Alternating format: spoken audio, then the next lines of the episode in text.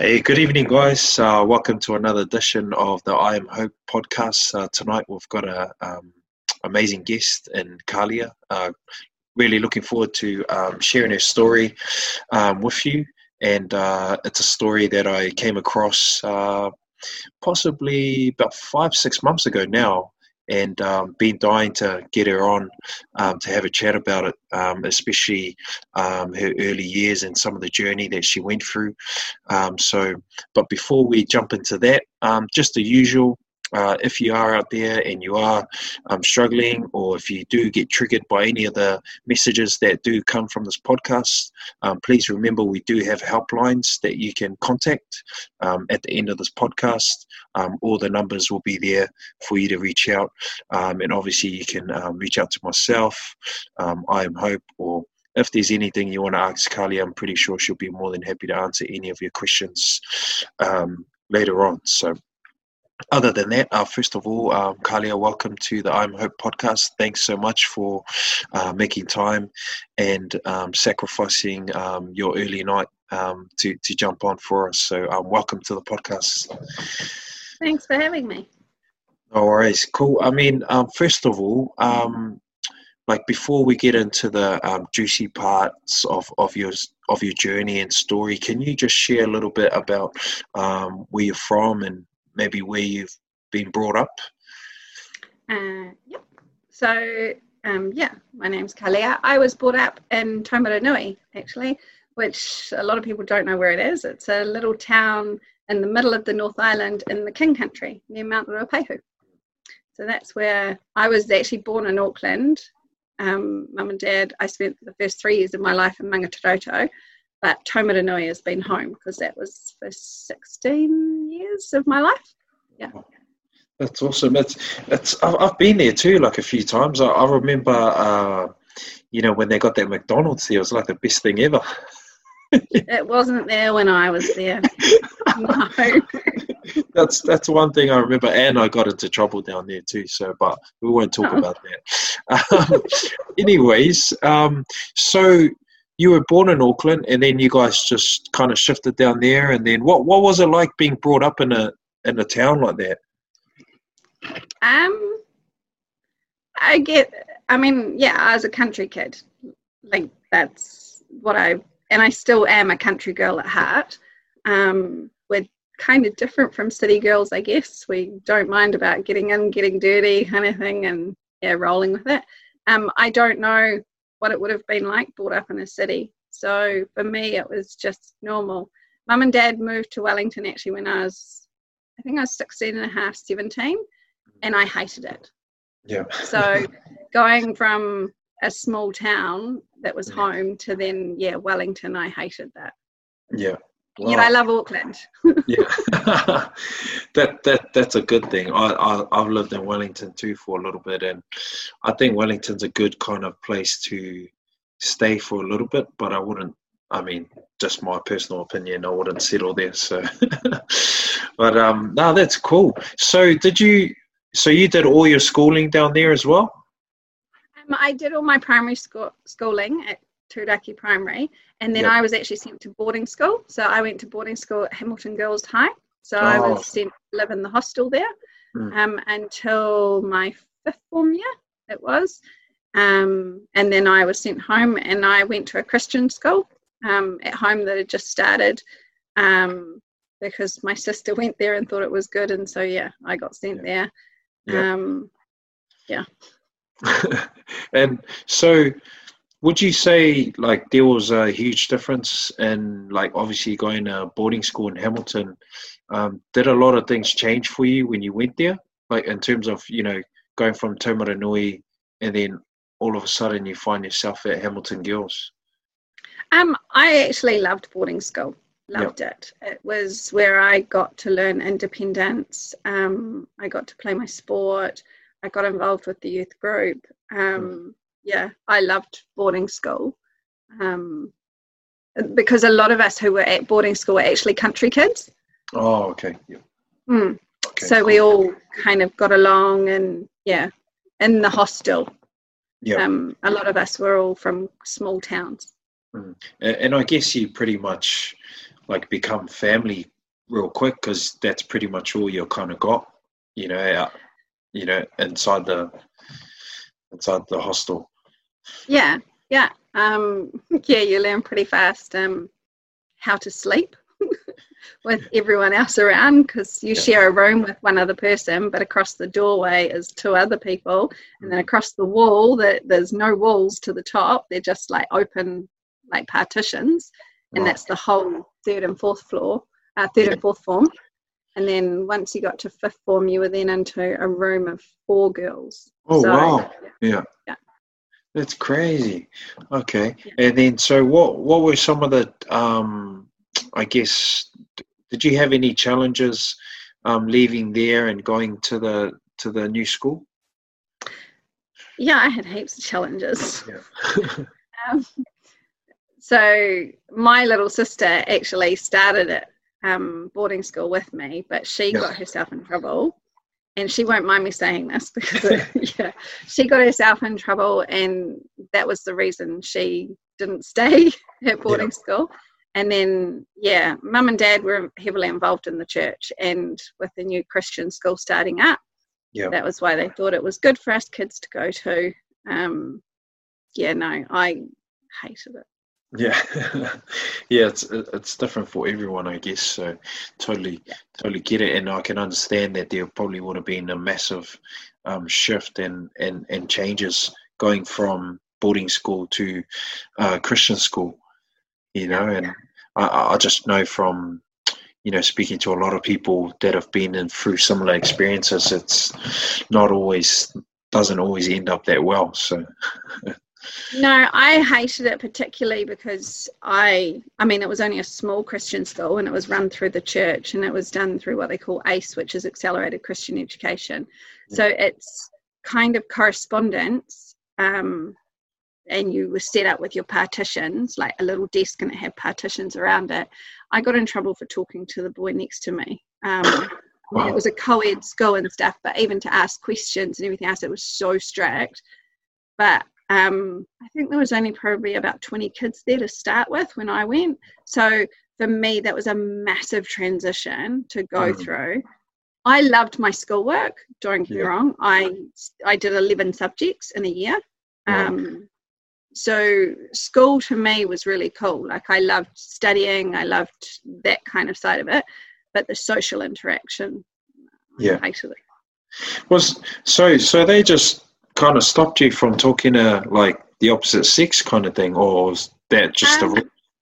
Oh, it was just a rule, like, because you were all in the church hall and you all had your desks and there were partitions either side of it. Mm. And if you were meant to be learning, you were meant to be learning, and because it's yeah. all independent learning, so you're working on your oh. own, what they call ACE, and yeah, you're not meant to talk. And I remember that was my first ever detention. Was there. yeah. I think everyone remembers their first detention, hey? yeah, but at 16, man, I got through primary school, I got through oh, boarding school, everything. That's pretty. That's pretty good. You know, 16 I, I won't say when i got my first one but yeah anyways so um, obviously after you um, you, you gone to christian school did you did you finish there like did you finish another two years or what happened from there no so mum and dad moved to wellington so i actually only ended up at the christian school it might have been i actually can't remember how long it was that we were there um, but mum and dad moved to Wellington. Dad got a new job, so everyone moved down to Wellington. So yeah, I was 16 and a half when they moved to Wellington, and I didn't go back to school. Oh, um, wow. My sister did. Um, I finished my year out through the ACE, but doing it at home. Mm. So I only finished my year, it's equivalent of year 11 here. So fifth form. Yep. Um, through that um, year 11, year 12, I think it is. Yeah, something equivalent because it's all Australian based, so it's slightly different. Yeah. But I mean, I I finished the year and then that was it. And then yeah. I ended up getting a job. Yeah. And, and and so so how did so where did the journey take you from there? Um, so from there, I went and um, my first job was a nanny. Um, so I looked after two kids, and then I was selling tele, uh, doing telemarketing. Yeah. um, in the evenings selling timeshare um, and then looking after the kids when the parents came in for the timeshare shows. And Yeah. then from there, I went and got a job as a dental assistant Mm. um, and did that. Loved that job. Um, my boss was just really cool. And then I saw an opportunity. I didn't want to go to university. Um, I felt I didn't want a student loan. That was one of my biggest things. Mm. I didn't want a student loan. Um, Mum and Dad earned too much for me to get anything anyway. Um, so I decided to go and join the Air Force. oh wow. Um, so went and did all the testing and everything else, um, and got accepted to the New Zealand Air Force as a medic. Yeah. So so what? So how do you go from um, like dental assistant to the Air Force? Like, how, can you just break that down for me? Because I I don't know how you got there. Um, as a dental assistant, um, I'm quite inquisitive, and so looking into like all the medical kind of world and Yeah. stuff, Yeah. um, I enjoyed that. I liked gross things, I guess, Yeah. at that time of my life. Um, I actually was really into my physical fitness and thought I'd join as a PTI, which is a physical training instructor, into the Okay. Air Force. But you can't actually join the Air Force as a PTI. You have to go in with a trade. Oh, so my goal was to go in with a trade and then change over, but I never did because I loved being a medic. So Yeah. I joined the Air Force at um, 18 years old Mm. um, as a medic. Actually, it was two weeks before my 19th birthday. Wow. Um, so yeah, I had my 19th birthday as a recruit Mm. um, down at Woodbourne. Um, yeah, so it was like, yeah, that became my family joining the Air Force. so R496. ninety six. Oh, so is that your? Is that your? That's our number? recruit course. Yeah. Oh, yeah. No, our recruit course is R496. So September 96 we joined. Wow. And then how how how long how long was the journey like before you I guess got to like how long was the recruitment process Um, or the Ah. training?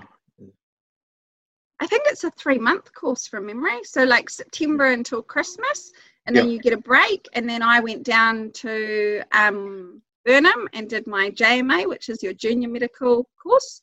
Yep. Um, and then I went back to Ohakea, and then I was sent down for my intermediate course. Um, so as a medic, you train with Air Force, Army, and Navy. So you all train together because you're a tri-service which Okay. means that if the army needed medics, I can go and work for them, or if the navy needed medics, I can go and work with them. Oh, okay. So it just gives Yeah. you more more options, I guess. Yeah, so I got to spend time up at Philomel um, at the Navy Hospital as part of training. I got to spend time at Linton, um, Burnham, Ohakea, Yeah. Woodbourne. yeah, Did you did you ever leave the country to to serve or? yeah. Um, so I went to Malaysia. Um, went over there with 75 Squadron. That was that was an amazing trip over there. Um, we lived in the Hyatt Regency for a few months Yep. in the hotel, um, and then I went to Bougainville. So um, not many people know where Bougainville is. It's a little island. Yep. Um, it's just off the Solomon Islands. Okay. And so that was a peacekeeping mission for me. Yeah. So I was over there uh, no, December 99, uh, November, December 99, and then it rolled into January 2000 because we were there for the Y2K. Oh yeah, yeah, yeah. Yeah. When when everyone thought that um you know we're gonna The run out, was gonna or the end. Cut out, and Yeah. I remember that time when everyone was like filling up like bottles for for Africa and like storing them underneath their house and you know baked bean cans and all that kind of stuff because the world was gonna end and something was gonna happen. I was stuck on a little island where there's only eight kilometres of tar seal Road Oh, wow. and um, huts and yeah, on satellite telephones. Yeah. Um, we didn't have Wi-Fi, nothing like that. like, yeah. Um, but we all knew what was going on. yeah. Um, but yeah, that was where I got sick. Um, and that was where I got yeah I got started to get really sick mm. when I was in Bougainville, um, and things started to go downhill from there for me. Yeah. So, so can we can we touch on like um, maybe like the days leading up to you getting sick, and then obviously talking about what when you actually started finding out what was actually going on. Yep. Um, I don't know. Yeah, the days leading up and everything, I was loving life over there. I loved my time in Bougainville. The Bougainvillean people are the most beautiful people I think I've ever met. They are welcoming. They bring you into the village. Um, I birthed. Um, I didn't birth. Sorry, I delivered. I was going to say. I delivered um, two babies over there. Um, I did. Um, I helped with surgery in the like yeah out in the bush in a surgical team. We took out part of a guy's skull because he got hit on the head with a coconut never sit under a coconut tree. I've seen what happens. Um, machete wounds, gunshot wounds, everything. It was, yeah, it was an amazing time over there. Yeah. Um, made lifetime friends from mm. the Australian Army, um, lifetime friends from the New Zealand military. Mm. Yeah, it was a great time. Yeah, and then so so when when did when did um, things start unraveling? Like, how did it all happen? Like, did it happen quick or or what what was going um, on? I guess I knew something was up, but so it was going to the bathroom, but you don't yeah. want to say anything to anyone. I was in an all male patrol team at different wow. parts while I was over there. So yeah. I was in um, and then I was sent to Buin. So when you're with all men, you don't actually want to say anything to anybody. You don't want to say, "Hey, look, this is wrong," anything. It's um, yeah, it's I don't know. It's not the right thing to do, kind of thing. Um, yeah. So then, when I was sent to Loloho, um, I was sent back to the medical team. That's where our hospital was based at Loloho, mm. and I went and saw um, one of the doctors there, and he said, I need you on the first flight out to Townsville.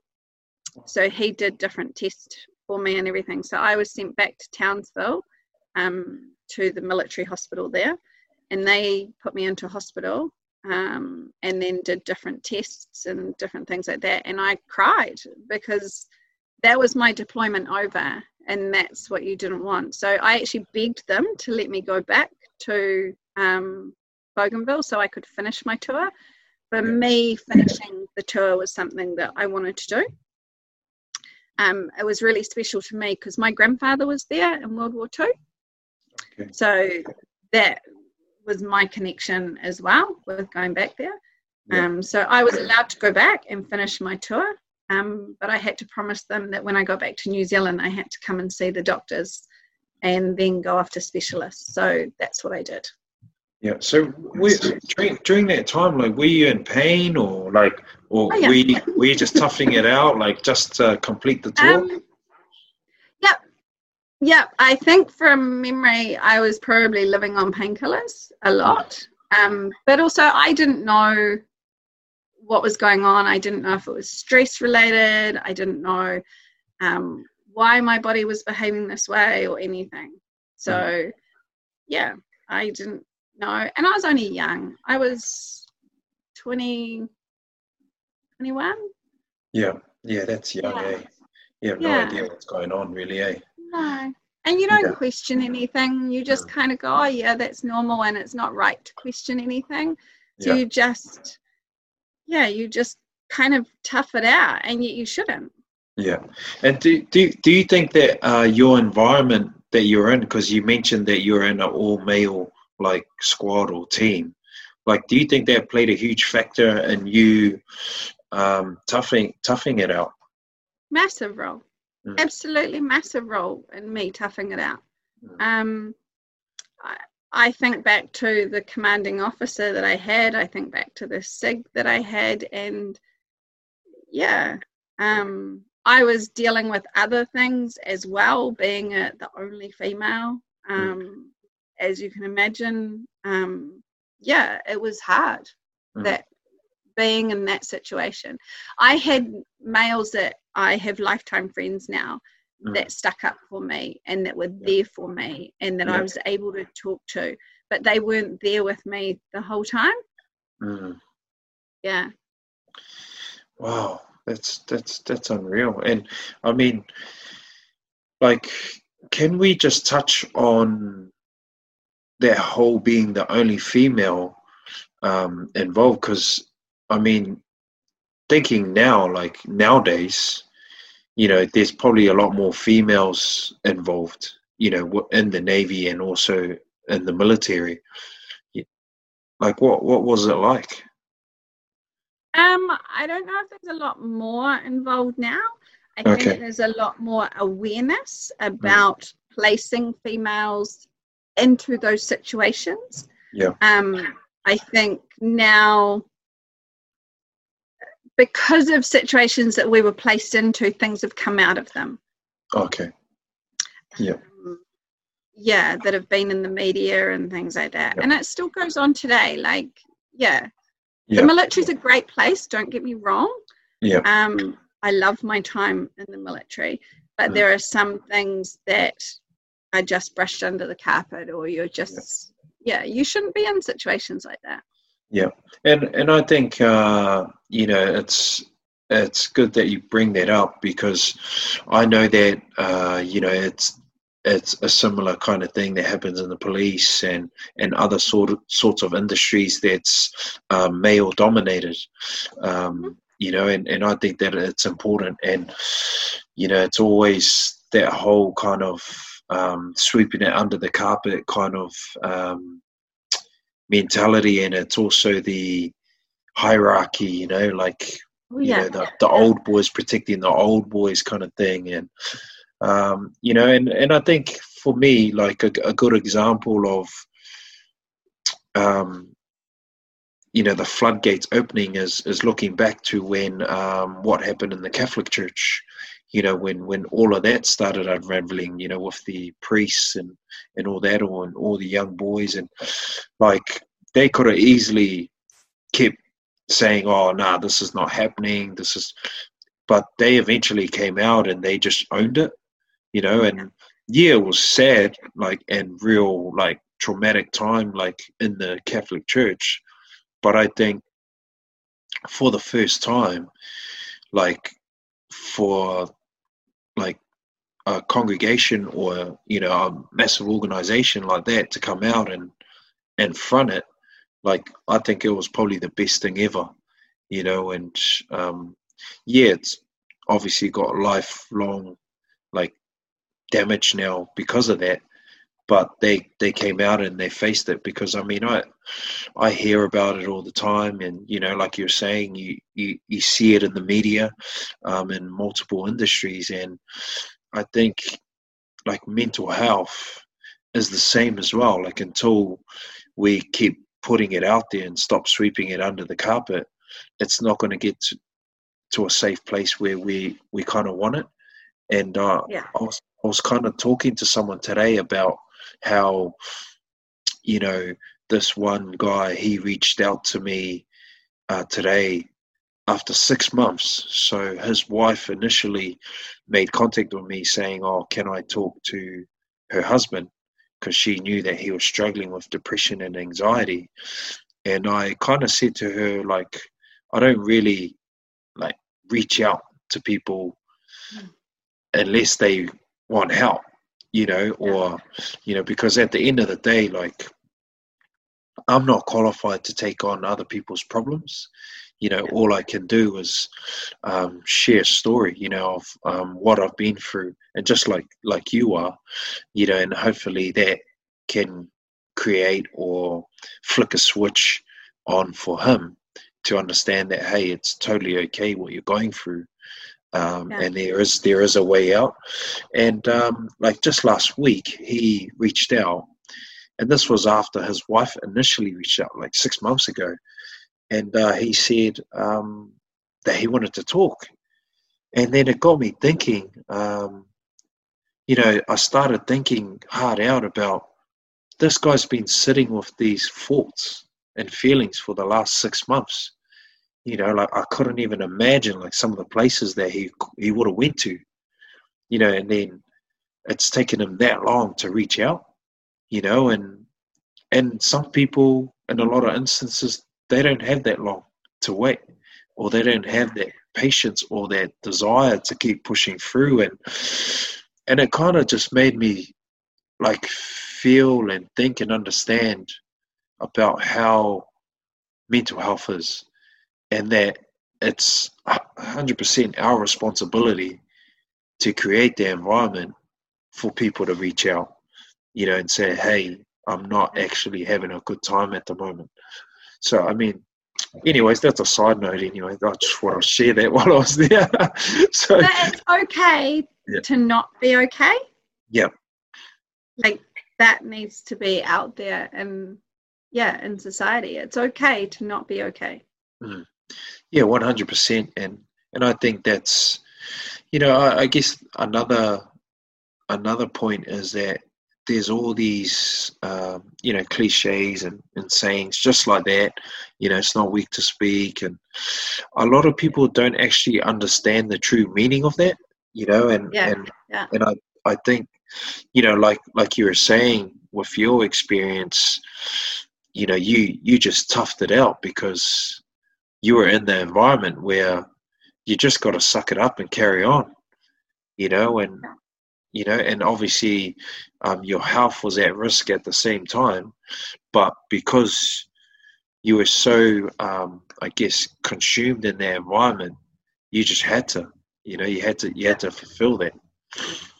Yeah, you do, and you learn to, I guess, focus on other things. Um, anybody that knows me will tell you, I look at myself last. I focus on everybody else around me and I look at myself last. Mm. Um, so, yeah, being in that environment, I was more interested in looking after the locals, my team, making sure they were all good, everything else, yeah. and then worry about myself last. Yeah. Is, is that because that made you feel good? Um, it's just, I think it's just who I am. It's, yeah something that I've just learnt to do yep. over time. I don't mm. know, but yeah, I still do it today.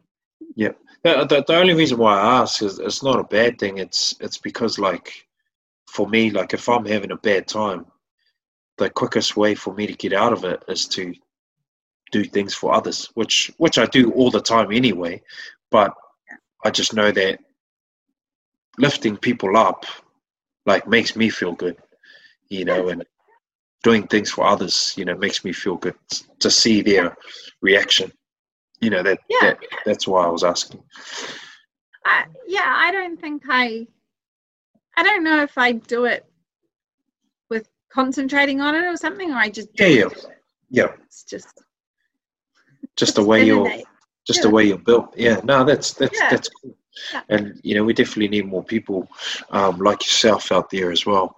So, so once you finished your um, you completed your mission so where what happened what happened next so i so i was based in Ohakea, yeah. um, which is just out of palmerston north for those that don't know yeah. um, so i came home and progressively i guess got worse um, with being sick. So I had to go to the doctor because I promised them I would. Mm. And I was sent to specialists down in Wellington. I was sent to uh, gastroenterologists. I was sent to all sorts of specialists and everything to try and work out what was wrong with me. I had everything under the sun from bloods to colonoscopies to try this medication, let's see if this will work, try this one, let's see if this will work. I actually felt like a guinea pig. That's where I got to. Um, and then they diagnosed me with Crohn's disease. Mm. So they gave me a diagnosis. Um, and with that diagnosis, I was then, so it took, um, so I was diagnosed, yeah, it was about an 18 month process wow. of being diagnosed, trying different medications. I was on 18 tablets a day. um, to try and get it under control and everything. And then it got to the point where, um, so I was downgraded medically once I was because I was sick. So when you're downgraded, you're no longer able to deploy overseas. So you're no longer able to travel, can't go on any deployments. You're basically on um, base. And then I was called into the medical officer's um, room and told I was no longer um, able to be in the military because I had Crohn's disease. And so with Crohn's disease, you're you can't be deployable. Yeah. They won't send you any missions or anything else. Yeah. So that broke my heart. Um, so I was medically discharged. Um, that was my career gone. So just after I was discharged, um, I was at home and it was about two o'clock in the morning. And I made a phone call to a friend and I was rushed into Palmerston North Hospital. Um, I was that sick. Uh, just before that, they'd taken nine biopsies from oh. the, from my large intestine, from my bowel, and it was that next night that yeah, I was really sick, like yeah, so sick. And I was rushed into in an ambulance into the hospital. And I remember the surgeon saying to me, "You have four days to get 400% better, or I operate." And um, he operated the next day. Wow, that's that's crazy. So, so for for those um, out there that don't know what Crohn's disease is, can you just give us a description of what or brief on what what it is? Yeah. So Crohn's disease comes under the umbrella of um, um, IBD, which is inflammatory bowel disease. So you, there's two types that fit under that umbrella. You've got Crohn's disease and colitis. Crohn's disease can affect you anywhere from the mouth right through the whole digestive tract. And what happens is your digestive tract will ulcerate and basically it eats through those different layers of your digestive tract. Wow. So my large intestine, so my large bowel, was diseased so badly. Um, I didn't know at that stage how bad it was, but um, I saw my um, bowel once they removed it, and it looked like the ad from the smoker's lungs, like where it's all closed up and all ulcerated and just disgusting. Oh. Um, yeah, so I had to have emergency surgery to save my life, basically. So they took out my whole large um, bowel because of Crohn's disease. Wow. And do you know? Do you kind of know like um, how many people in New Zealand kind of have it, or like how how do you get it, or it's just they don't know at this stage what causes it or how to cure it. There is no cure for it. There are different medications that are around now that can, um, like, keep it at bay. It, uh, but yeah, you're never cured from it. You will always have it um, for Crohn's disease. Um, and there's different medications that are out now. They weren't around when I was sick. So um, September 11, 2001 as I remember that date quite vividly because the Twin Towers yeah, yeah, falling. Yep. Yeah. So that's how I remember that day for surgery. Um, so yeah, it's not that long ago, but it is a while ago that I had it. Um, there are, oh, I think there's something like, don't quote me on this, but there's some ridiculous number like 20,000 people in New Zealand with um, IBD or Crohn's or colitis. Yeah. Um, but there's over 7,000 ostomates in New Zealand. Yeah. So because I had my whole large intestine removed, I actually woke up with an ileostomy, yeah. which is a pout, external pouch on my body. Wow. Like that, that must like really um, I don't know how you would put it. Like that must really like kind of stuff you up. Like upstairs, like you you go to sleep, you get told that you're getting operated on. Did you even know that that was going to happen? Like you're going to wake up and that was going to be there? No. Yeah. No. I was so sick. Um, I don't think they even had time to prep me. So no, it was an emergency surgery of either I yeah, either she dies or we save her life kind of thing. But did I I had I had no idea what an ileostomy was. I had no idea what a colostomy was. I Yeah. had no idea what this actually meant for me. Yeah. Um, I lost, I think I was down to about 45 kilos. Um, so I was literally skin and bones. Um, and I woke up with like a zip. so I had staples from um, Yeah. the middle of my belly all the way down. Um, yeah, I was open surgery um, to then have um, an ileostomy attached as well. So at 22, 20, 22, just before my 23rd birthday. Yeah. Yeah. And Wow. yeah, it, I used to love my stomach. Mm. I had abs. I had like, yeah, um, yeah, it does. It messes with you big Mm. time. So, so can can we talk about uh like you know what's going through your mind? Like you wake up, you've got this this thing there that you have no idea what it's doing there. Like, what's the kind of like recovery process now? Like, where what what what happens from here? Um, I wasn't given any counselling, nothing else. It was literally a um, you have to come back. I was too sick to have all of it removed, so I still had part of it remaining.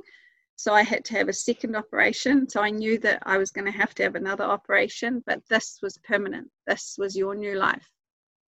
Um, I had a stoma nurse.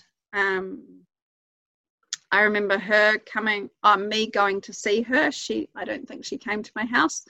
Um, it's almost like you suppress all of your feelings. You suppress everything that happens at that time. Um, I know um, my partner at that time, he did some research, like just Googled stuff to find out what it was and what this meant and all that other stuff. Like, can you still have a relationship? What Yeah. do you wear? Like, what do you eat? All that Yeah. kind of stuff. Like, your everything changes. Yeah, Um, so yeah, I went home and I my career was destroyed, my body was destroyed. Um, yeah, I yeah had to pick myself up. yeah. I remember crying on the bathroom floor one day and just crying and wishing the earth would just open up and swallow me. yeah, And it was that one day where I guess it was that self talk and everything else where it was like, if you don't pick yourself up, nobody else is going to do this. You Yeah. have to pick yourself up and get on with this. So I hid myself. I hid I hid my body basically yeah. so that nobody knew. Yeah. Yeah, because because I remember, um, you know, when I caught up with you and you were saying that, um, like, no one even knew until ages. Like that. Yeah, no one knew until probably about it'll be about five years ago when I started talking about it. Far out. Who, who, who, who was the first person that um, discovered it, or what, what made you like? When was the first time you kind of? my hair my hairdresser at that time jean um so this will be uh yeah it'll be maybe five five six years it might be six years ago now. Her son i was in at the hairdressers Yeah. and she said to me her son Mackay had been really sick and i said oh what's wrong with him jean and she said oh he's been diagnosed with crohn's disease. And i sat there and i thought you either have to speak now and tell her he's going to be okay, or you say nothing. And I said to her, Jean, he'll be okay. And I remember her going, Why? How would you know? kind of thing. And I said, Because Jean, I used to have Crohn's disease, because that's how I used to say. I used to say I used to have Crohn's disease. Mm, It was just my mental way of trying to deal with it. And then I started talking with Jean and I told her and I said, Jean, I've had surgery and I've got an ileostomy now. I still get ulcers in my mouth and everything, but they're nothing to what I was living like. And it was Jean who I guess she was the start of my journey for now, for where I'm at now, to actually yeah. openly accept it and everything, to show her. Because if I could help one mum think that her son is going to be okay, mm. then yeah, it was worth telling her. Wow, that's that's giving me like goosebumps just just just hearing that, you know. Wow, that's that's crazy. And um, what a what a um, story, you know, and what a opportunity for you to um, like almost like a platform for you to yeah. step up to, you know, and and like you're saying, like you know, you you've been hiding for that long, and then you know the true test came when um, you know someone that you I guess see probably on a regular. How often we, how long were you seeing the hairdresser for? I was probably seeing her probably every six weeks, every kind of two, three oh, months kind of thing. So I knew her and I yeah. knew her son was sick. Yeah. Um, but it was when he was diagnosed. Mm. And then um yeah, it was. It was the platform to start talking and to start um yeah, and then Jean asked me to go to a camp yeah. um, that had just started up by CCNZ and I went, nah, nah, no, not ready, not ready. I did all that, nah, nah, not ready. And then the next year it came up and she said, I really think you should because you're an amazing person. You have done all mm. this. And I went, oh, okay, I'll apply. Well, I applied, I went, I was in on the committee and everything else. And so, yeah, it was, yeah, watching mm. those kids um, grow and know that somebody else out there is like them or if you have to have surgery, it's okay. Um, life isn't over. You can still mm-hmm. do things and you can yeah. still be in a relationship and yeah. And you can still hide it. Yeah. It doesn't have to be out there in this world. And then yeah. that then went to Ostomy New Zealand and yeah, it just kind of hasn't stopped now. That's awesome. And would you say would you say that uh, you know you know that first time initial time of of sharing that would you say that was the beginning of your healing process um no because i think i'm still in that journey yep um was it the beginning? It, it might have been a part of the beginning. It was probably a, a part of the healing to accept myself and yeah. to accept that you have Crohn's disease, Kelly, you have an ileostomy, and it's okay to talk about it yeah. that part of yeah that part yes probably that would have been the start of my journey. Yeah. That's so cool. Yeah the reason why why i say that is because i know a lot of people you know that are in this space you know when when we do start speaking about things that we have been through it's i guess it's a constant reminder of how far we've come and you know how much we've um, you know battled through and but also reminding others that you know just because you come out i guess one end doesn't mean that there's going to be more challenges along the way. And you know it doesn't mean that you've doesn't mean that you've succeeded. Like yeah you've you're still here and uh, you know you're appreciative of of how far you've come but at the same time there's still bad days. Yeah. Ah I, yeah there is absolutely. Um like if I go back, so at the time when I had surgery, I was with a guy. Um, we had a house in Palmerston North. Um, so I had surgery. We he went off to deployment, so I had to learn all on my own. I didn't know what I was going to do in life. I went and looked after a bar. I was working night shifts and studying and doing my teaching degree. Oh wow, yeah. Um, so I went back to uni because what else was I going to do? I had to pay a mortgage. I had to get on with life, kind of thing. Mm. Um, so then I went back to uni, did my teaching degree, and then we moved. A job opportunity came up to Auckland for him. So 2004, moved up to Auckland. Um, I got married in 2005. Um, and if I look back now, I, um, I did it because I think it, I thought it was the right thing to do. Um, yeah, I remember when we got divorced, I was told, "Who's going to love you? You're not normal." Um, and I guess that was part of why I didn't talk about it because I didn't ever think I was normal. I had this thing on the outside of my body. Um, yeah, that you didn't think you were normal. Yeah. But I still did everything else. Like I went back, I finished my teaching degree, I got a job up here. My mm. first school that I taught at, I loved Kelston Intermediate. Oh, I love that. I love that school. I spoke at that school just recently, actually. I love that school. That was my first um, teaching. So I was at Kelston Intermediate for four years. Wow. Yeah. So um, cool.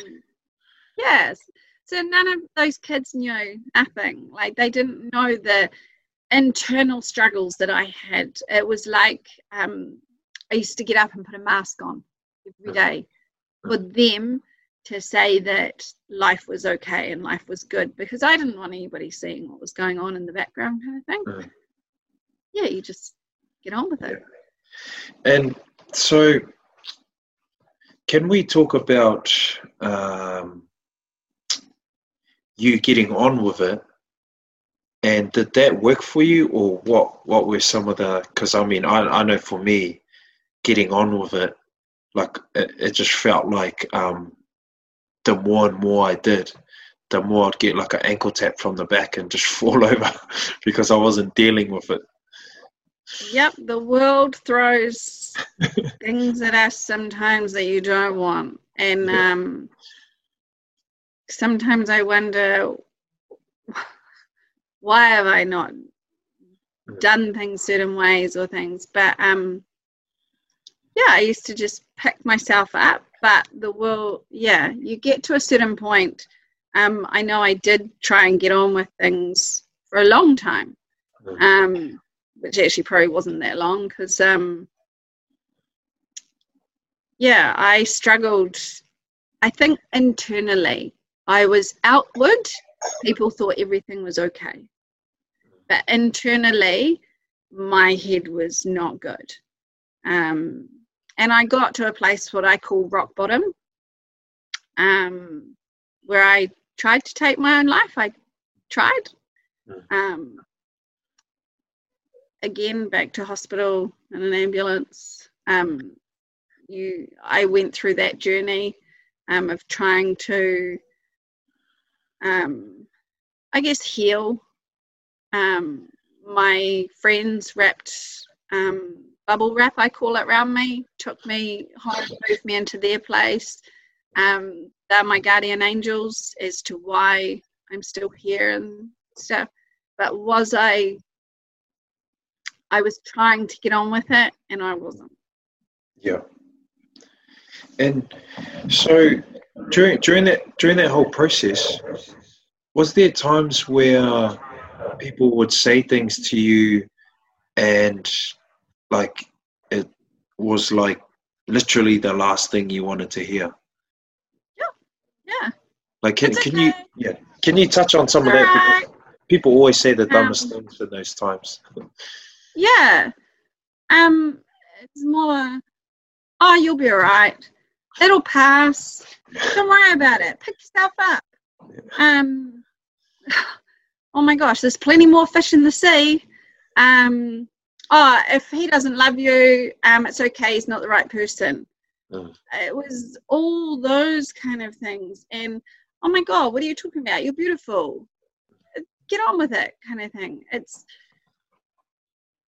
without knowing fully what's going on in somebody's head, yeah, I would have, yeah, I know that I'd have heaps. Yeah. Without sitting down fully with somebody to actually talk it all out, mm. yeah, I guess I it's just brushing the surface. Yeah, hundred percent. And like, if if you were to go back and you know someone would say something to you that would make you feel like actually I can push through this, what what would that be? What will, what would be said, just for people to understand what kind of things need to be said? For me to push through it, mm, yeah, like um. So, I guess if I was to have a conversation with myself back then, yeah, it would be, you know what, it's actually okay to be in this shit space. Yeah. Talk to me. Mm. Tell me everything that's going on. I can't solve it, but I can listen to you. Yeah. But you need to get it out of your head because the voices in your head are just going to keep going round and round. Mm. So it's um yeah, I when I do have conversations with young ones now, I tell them I'm not going to lie to you. Um, this, yeah, you'll have shit days. I'm not going to Yeah. lie to you. Mm. Um, yeah, because you do. You literally will have shit days. And and and I think that's um, the biggest struggle now for young people is that they believe that adults are perfect. You know, and Oh yeah, you know they, they they think that you know adults don't make mistakes and because i guess we spend so much time ordering them around and telling them rather than asking or or listening to them you know i mean i only get that feedback because you know i speak to kids every day you know up and down the country and it's it's a common thread. And i guess you know like you were saying like it's it's bang on like exactly what you're saying. And something that i always say to them is that they need to remember and understand that nobody has their shit together. Even their teachers even their parents even all these people that they spend so much time with like on a regular basis that are adults. And on top of that like when i hear teachers um, or, or adults speaking to kids like like kids or like a baby you know it's like kids hate that stuff. You know? They hate that voice you know that some adults put on you know when they're talking to kids. It's like just talk to me like an adult or like a normal person yeah. I mean, I used to say to some kids, some of the kids in my class, "Fake it till you make it." Like seriously, Yeah. I used to. Yeah. like, if some of my kids knew that, like, I had not a clue what I was doing, like, yeah yeah, um, yeah, I did. I, I used to have some cool conversations with the kids that I used to teach because I'm not teaching now. yeah Um, yeah, I, yeah, and my heart always goes out to the kids. The Mm. kids are a special place for me. But yeah yeah. no, for some reason they do. They think they put adults on a pedestal and think that Yeah. you're this normal person. I'll never forget this time that I, when I was primary school teaching, and a kid saw me in the supermarket and went, "Oh my god, she's in the supermarket." I went, I am normal. Like have to eat. Yeah, they do. They put you up on like yeah. Hmm. They glorify adults Yeah. sometimes, and Yeah. adults shouldn't be glorified. We're normal. Yeah, and and I think a lot of that comes from, you know, like I'll give you an example. Like you know, parents will call me and they'll ask and they'll say something like, "Oh, my my kid's keeping secrets from me," you know, and I'll be like, "So what? Like, have you have you told your kid like every dirty little secret about your life?" You know, and um, they're like, "Oh no, well obviously not," you know, blah blah blah, and I'm like, "Well." how do you expect them to tell you things, um, little or big, if they if they tell you like five things that happen in their day, like four of them being good, one of them being bad, what's the one thing that you're going to focus on? You know, you're going to focus on that one thing, and if you can't handle that one thing, then how can you handle like something small, let alone Yeah. something big? you know and i think what a lot of parents or, or adults don't understand is that when we make ourselves vulnerable to young people, they start realizing that it's okay to not be okay. And on top of that, they know that, oh shit, like, man, like, you know, look at where what you've done. Like you've done something worse than what I'm going through right now. You know, it's like, you know, kids are like, oh, I didn't know. I thought you were perfect. You know. Yeah. So it's we, we create this like um, false um, world, you know, that they believe that we're living in, and so that every time they stuff up, they take it a lot harder now than obviously when we did. Yeah, yeah, they do. Yeah. I mean, I can think of when I was on camp with, I slept one night with the older girls because they were just being noisy and they were being naughty yeah. on camp.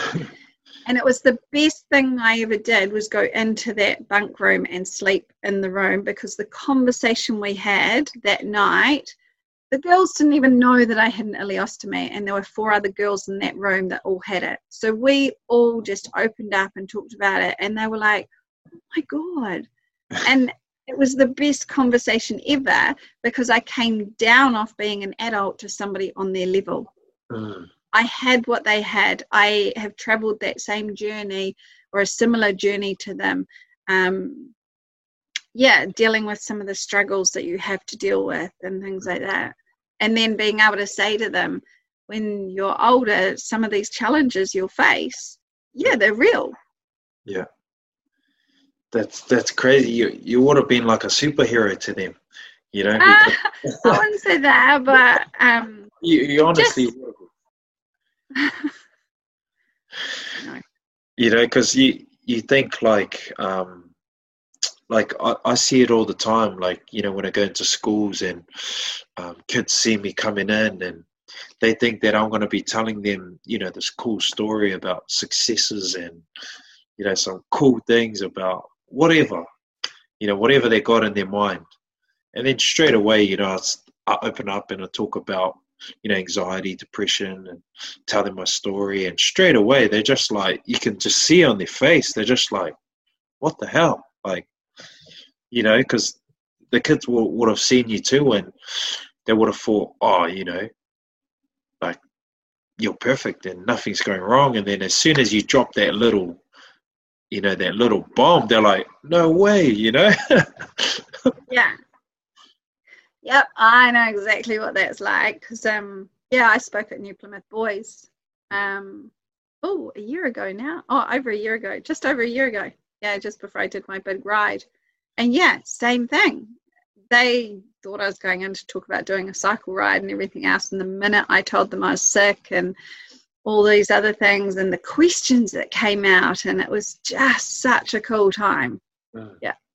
It's amazing. That's that's like my favorite part is like Q and A, uh, you know, because you can tell like how much they want to connect, you know, and how much yeah. they want to know, you know, because and it just shows you like how much they're hurting as well you know because you know whether you know you're you're going through the same illness or not but the struggle is still there and they can connect with the struggle you know yeah or they have friends that are going through it and so then they can say oh this is I now have a little bit more knowledge so I can actually be there for my friend or I can be there as a mate and I can go, okay, I've got a little bit more understanding so I can have a little bit more empathy. Yeah. Yeah. So true. So can, can we talk about your um, recovery? So obviously we've learned about the struggle um, that you went through. What, what, what, what did the recovery look like for you? I'm still going through the recovery. yeah. well, during that time, yeah. um, so my journey, um, yeah, there's still more to my story, more to yeah. my journey. So, yeah. um, so yeah, so 2000 and I have to think now. Um, so yeah, got married, did the right thing, married for three years. Um, I was with him for nine years. We were together but we were married for three years and one day um, because um, yeah, he told me he didn't want children with me, and that was probably my heart's desire was to be a mum. Um, one of my biggest, yeah, I guess being a being a girl, you grow up with this fantasy that that's what you're here on earth for. Mm. Um, so that burst my bubble. So I left, um, went through all of that. Um, was not an easy task. Mm. Um, yeah, met a guy. He had two kids. Um, fell in love with the idea of being a mum. That lasted all of not even a year. Um, and that was when my heart broke. Was just thinking I was never going to be a mum. Um, carried on, moved over to the North Shore, um, got into doing, I had to, so my journey after hitting rock bottom and trying to take my own life um, was to find myself again. I had to go through and find out who is Kalia? What does she like doing? Um, and I still don't actually know the answer to that. I know there are things that I do enjoy doing. Like I love playing my sport, I love my photography, I love painting, I love all those creative things. Um, so I began to travel. Um, I was still teaching, but I went back and thought I wanted to travel again. So I traveled um, back to Thailand. Um, I think I went back there three times. Went to Niue, went to Raro, did all the islands. Um, there's something about the islands that I like, so I keep going back. Um, and then, yeah, I got my diving certificate. Um, now with an ileostomy or an, an any type of ostomy, that's um, you're told there's three things that you can never do. One is never be an astronaut. Didn't care. Didn't ever want to be an astronaut. Um, wear a bikini or do or deep sea dive. And so that was something I always. I don't know. You set me a challenge, and I'll try and go. Yeah, okay. Let's see if we can. Um, so I went and got signed off by a Navy diving doctor, and he told me, "Yep, you can dive. This is all you've got to do." So I have dived. I've I think I'm up to about 15 now, different dives that I've done. Oh. Um, don't like diving in New Zealand. It's not a nice place. I come up almost blue because it's so cold. Yeah, yeah. Um, then um, 2016, I got sick again and didn't know what was going on. Back and forth to the doctors. They thought it was my Crohn's coming back and everything else. But um, Instead, they actually said to me I had to have a full hysterectomy and I'd never be a mum. Wow. Um, yeah, tough journey. That was really tough. Just so I had to have surgery and have a full hysterectomy. Um, and it was because of my Crohn's disease. So they say that I was probably surgically, what you call surgically infertile. So because back when I was 22 and they operated in obviously under emergency situation, um, they don't think about your future and they don't yeah. think about those kind of things. And um, so, yeah, they're not, yeah, there's no evidence or anything that that's what happened, but my gynecologist said that it's 95% that that's what it was. Wow. So um, so now I just uh, have everybody else's children, but I'm also blessed with two stepchildren. Yeah. Oh, that's awesome. Um, yeah. So they have probably been part of my healing journey for that because mm. it's been part of this whole Crohn's disease, having surgery, living with an ileostomy, all of that. So I'm still I guess, in the process of that. Yeah.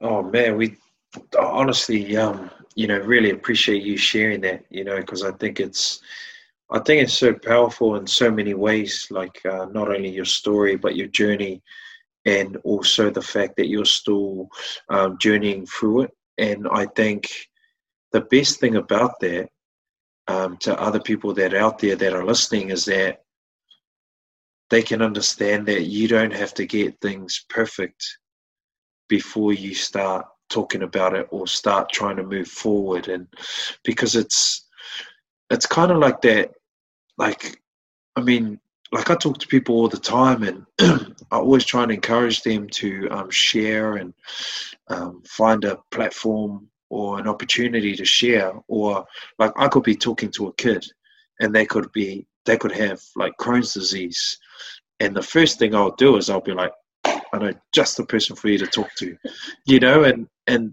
that's like because I can't talk about that, you know, and I can't walk them through that journey.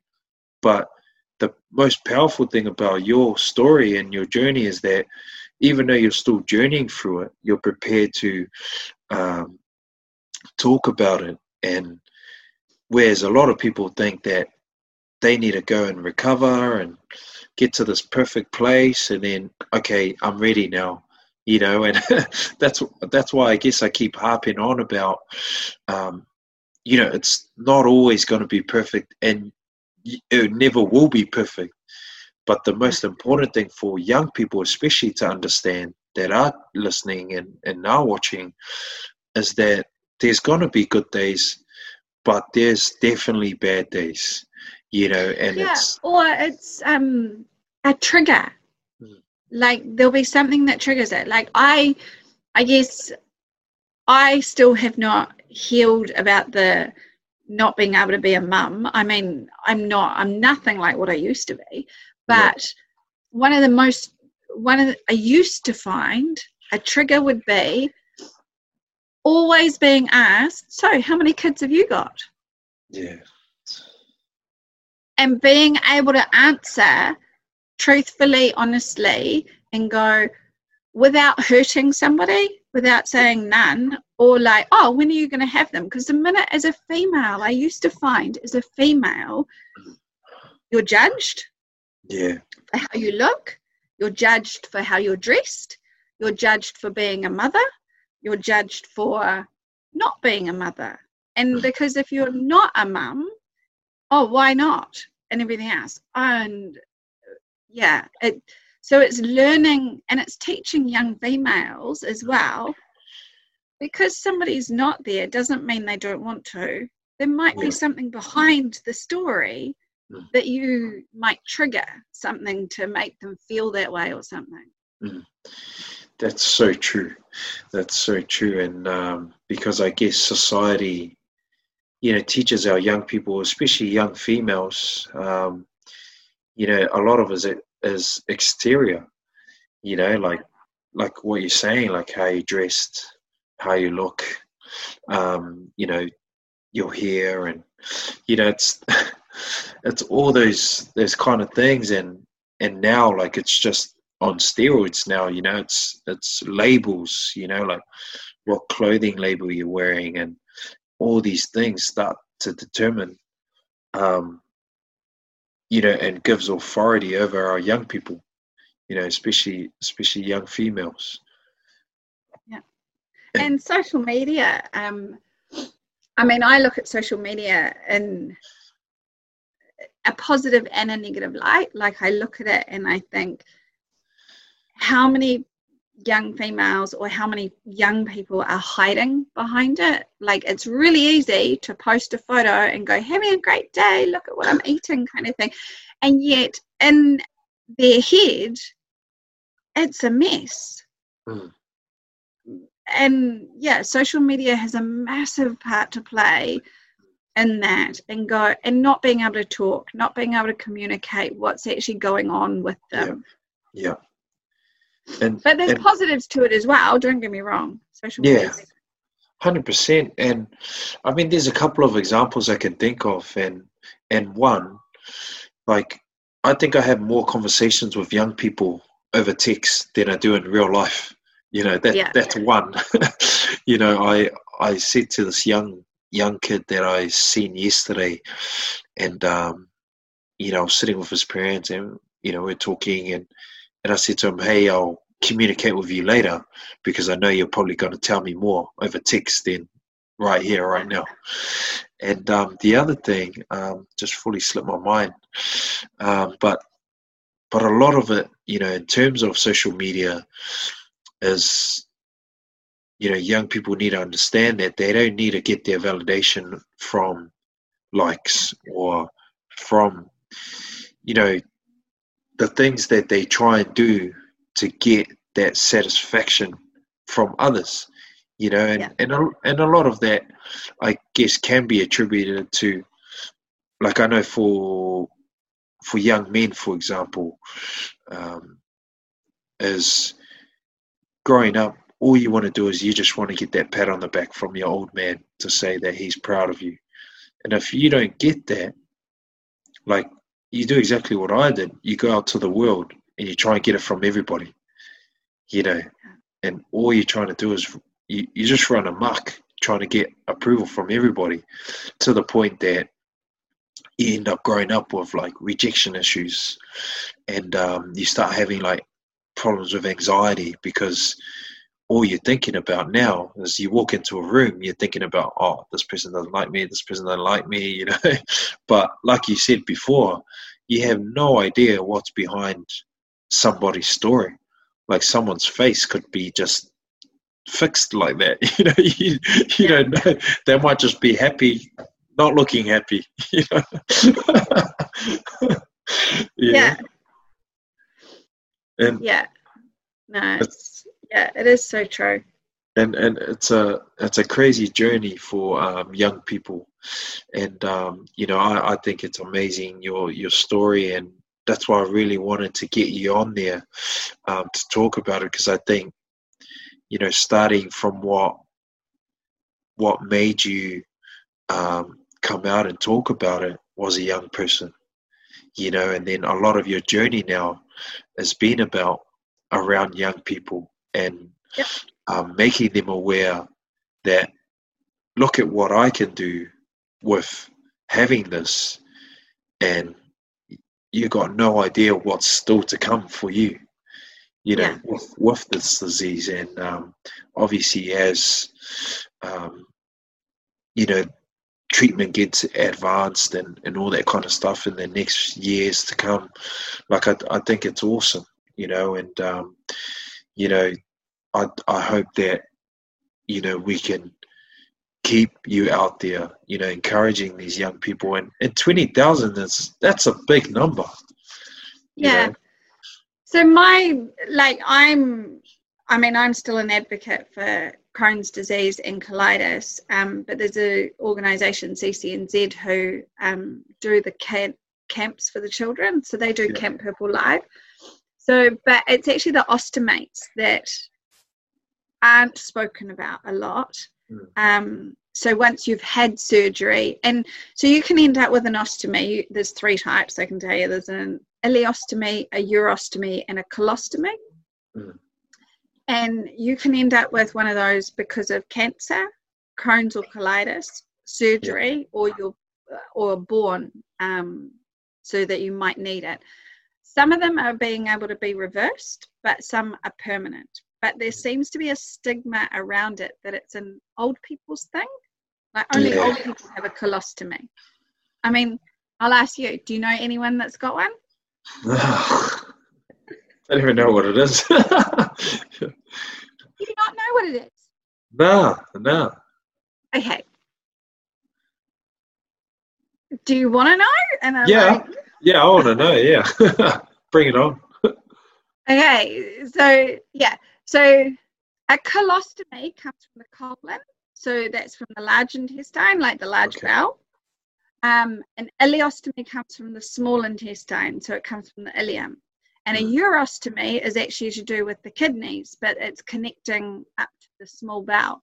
And what they do is they cut a part of like your stomach and they pull a bit through of like the bowel. So the a, col- a colostomy will have the colon pulled through, and an ileostomy has a small pulled through.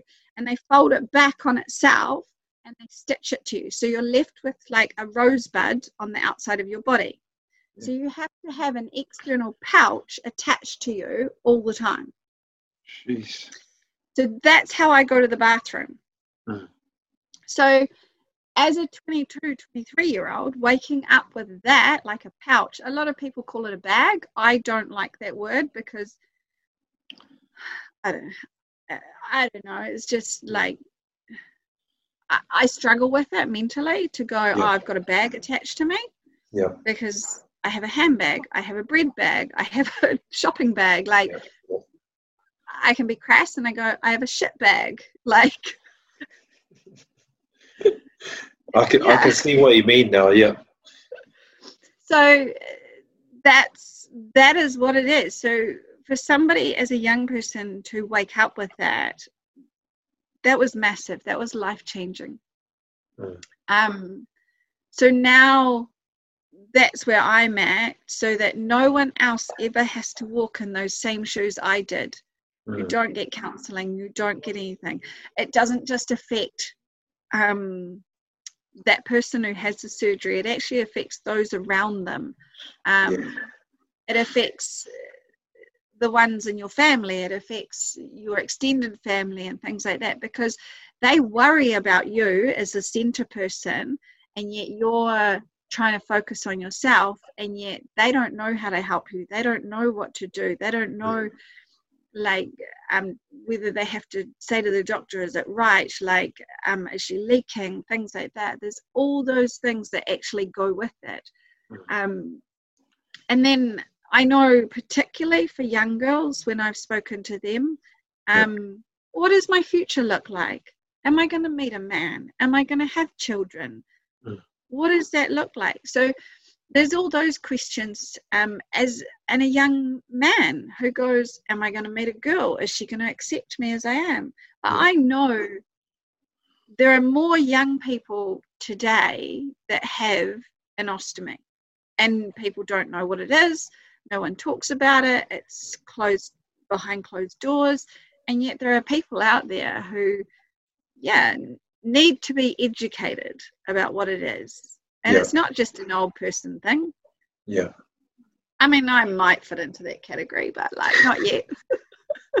still time, mate. Still time.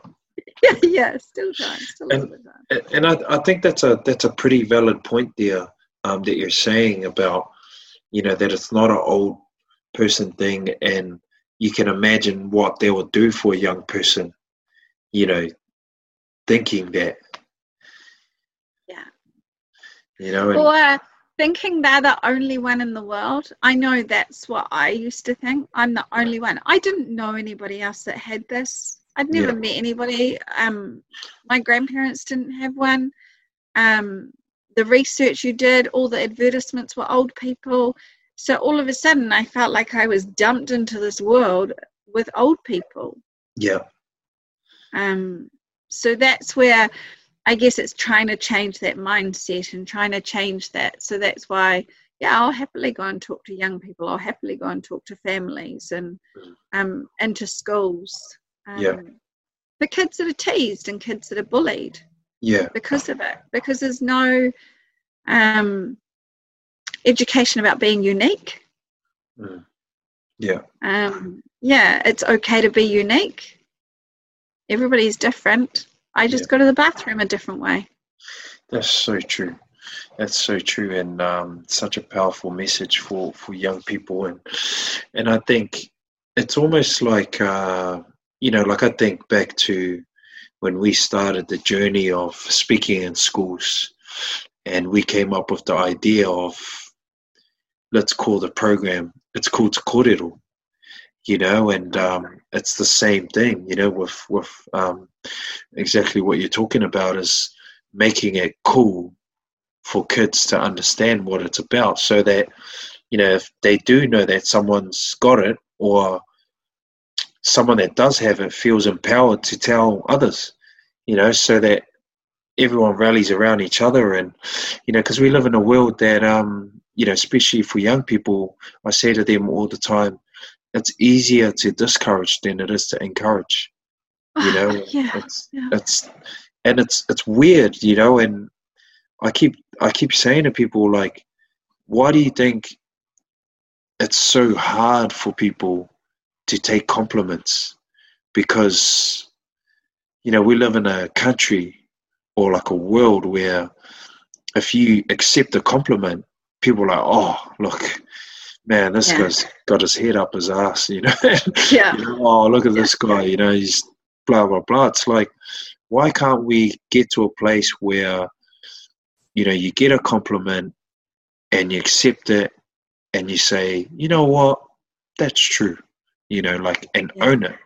You know, when can we get to a place um, where it's okay for me to say to someone that there's something nice about them without it meaning something else you know Yeah. like it's it's it's crazy you know and um you know where some things that females can say to guys and there's no repercussions but then if it was to happen on the other foot it's like you know goes Yeah. completely somewhere else you know it's like it's it's crazy you know just how how easy it is to discourage people and how hard it is to encourage people. And and that's why i guess you know for people like us you know we're in the business of lifting people up you know and everywhere we go that's what it's about you know and Yeah.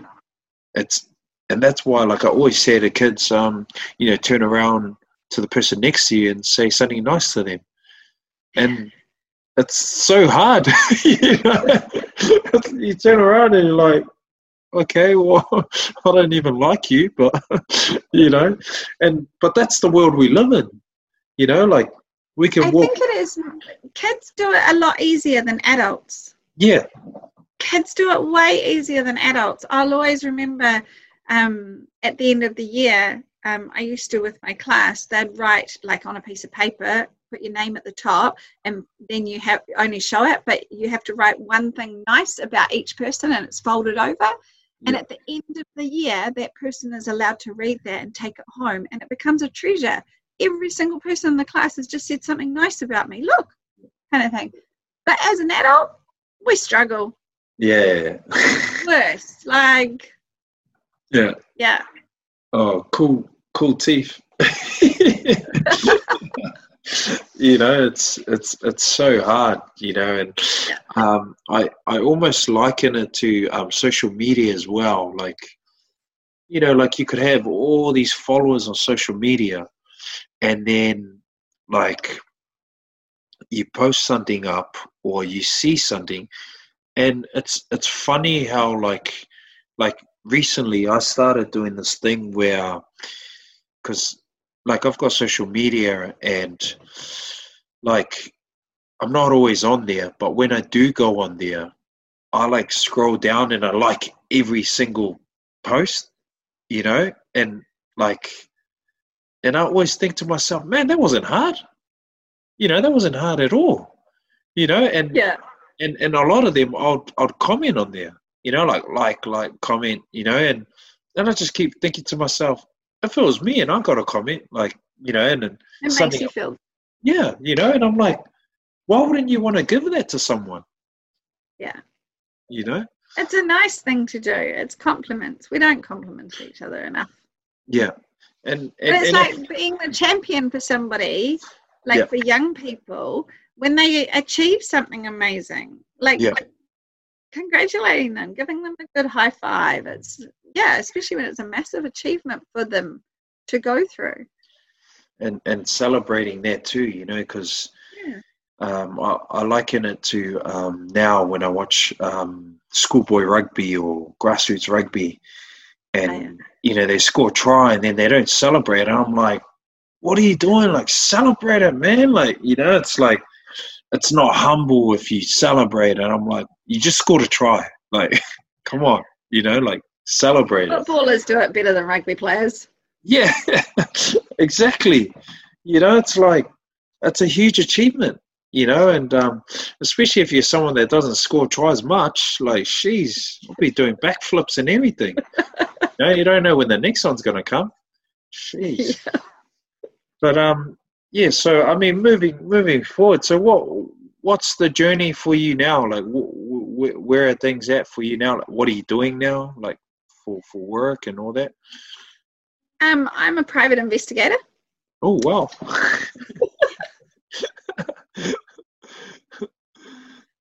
Yeah, yeah, they're always like yeah, always people go, oh my gosh. Um, yeah, so I left teaching. So I was teaching for 15 years, 14, no, yeah, 14, 13, 14 years. Um, so I went back and studied. Um, it was when I got sick, um, so 2016. Um, yeah, I was moved into a year two class, and so I really struggled with having the babies. Yeah. Um, and knowing I wasn't ever going to be a mum, Mm. um, and just struggled with that mentally. It was that was hard. That was really hard to think. And every single mum that would come into school, I used to think I'm never going to be part of this club. yeah. Um, and then a door opened for me, um, and uh, it was when I was um, on sick leave um, with my cousin actually, and she said, "Hey, do you want to give a couple of files a go? I reckon you'd be pretty good at it."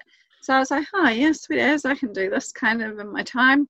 Um, did a couple of files, and then we decided to um, create a business and go full time. And so I studied part time. So yeah, four years later, I'm love it. that's that that's scary. Like talking to a private investigator. No. So uh, what I predominantly do as an investigator is um, I find people. Yeah. um, generally, sometimes they don't want to be found, but that's Yeah. a lot of what I do is finding people. Um, yeah, and I do other work, um, not just all those files. I find out information for um, people, and yeah. That's so cool. That's awesome. And um, so, are you still doing um, that work with um, the CCNZ as well?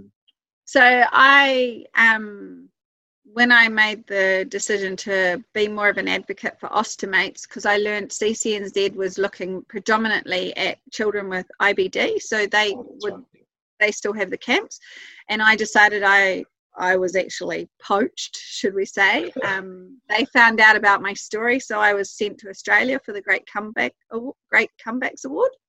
Wow. Um, I was sent over there um, just to share my story. Um, and it was from there that my journey started with Ostomy New Zealand. So I'm now the president of Auckland Ostomy Society. So I look after the Auckland Ostomy Society. So I've been trying to grow that with the young ones. Yeah. Um, then I'm also on the board of Ostomy New Zealand.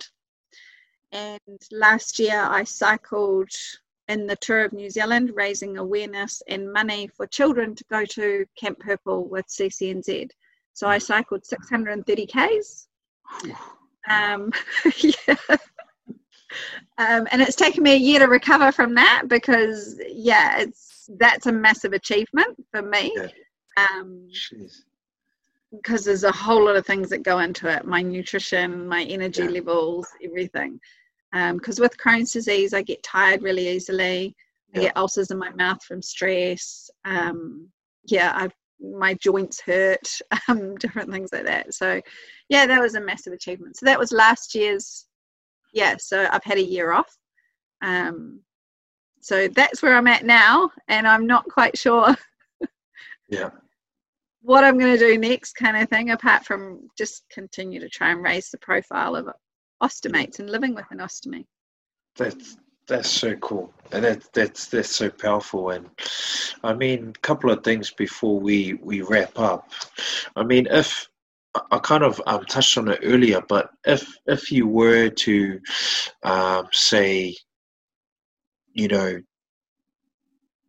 say something to yourself um, in a period of time where you were at your lowest, that would pull you through like quicker or make you feel a lot better, what what's something you would say?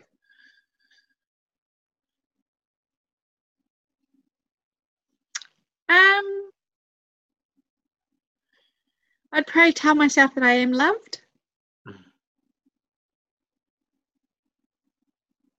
Yeah, you are loved and you are special. Mhm.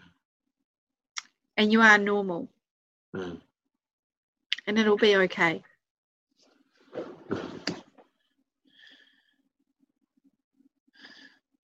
Ouch, you got me there. Hopefully, Danny can cut that one.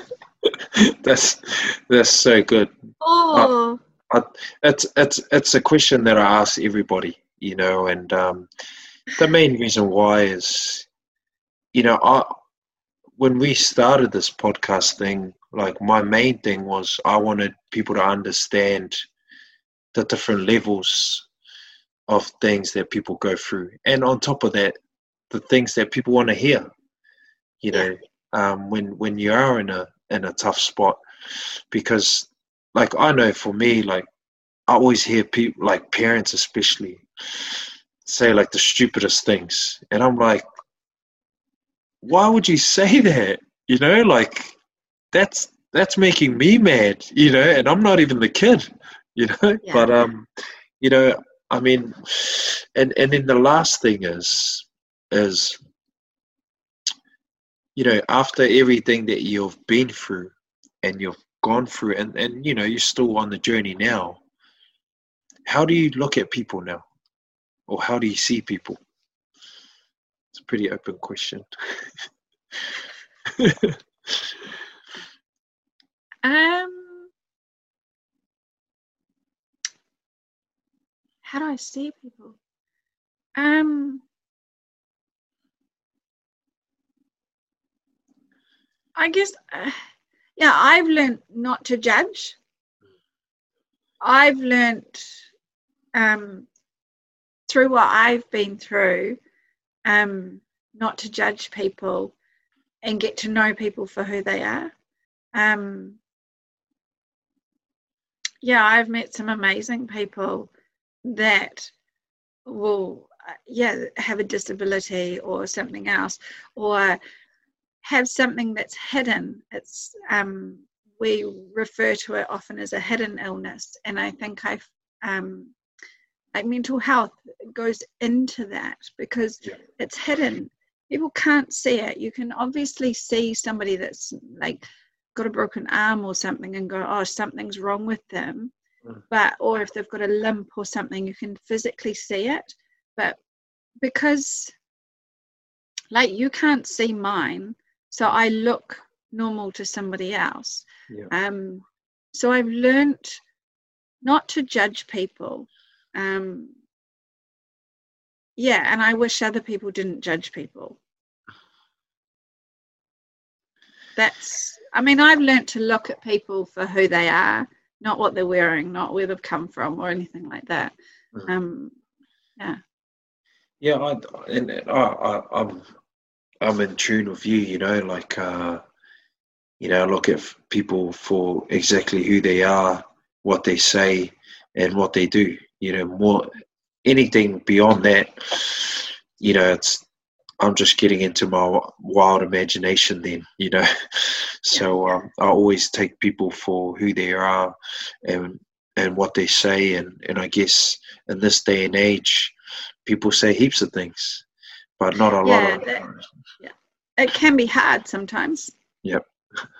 And and not a lot of people um, do a lot. And i guess um you know something that i always encourage people is you know one don't cancel catch ups you know if you're going to catch up with someone make sure you you go.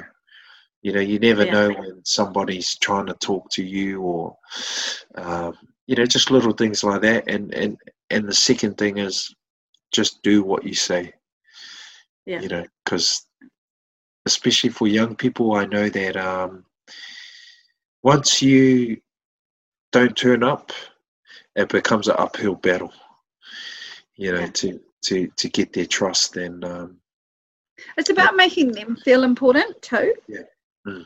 i think um yeah making them feel important is one thing that i've learned is it's not about me it's actually about them and what it means to them.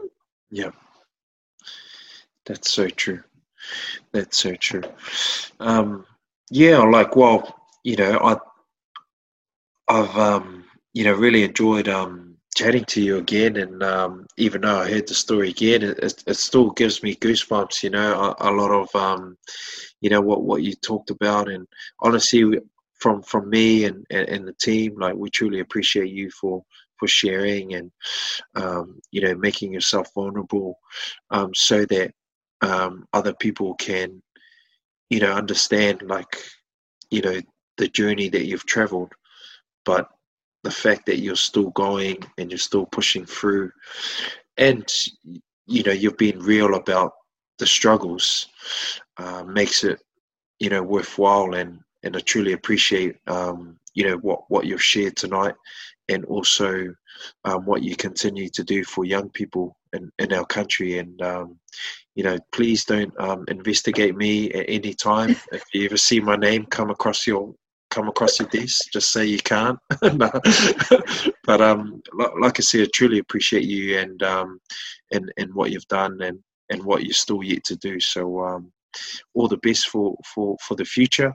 And i'm sure we'll be talking to you a lot more from moving forward as well because i think there's still oh. heaps, heaps to share. Yeah. yeah it doesn't end.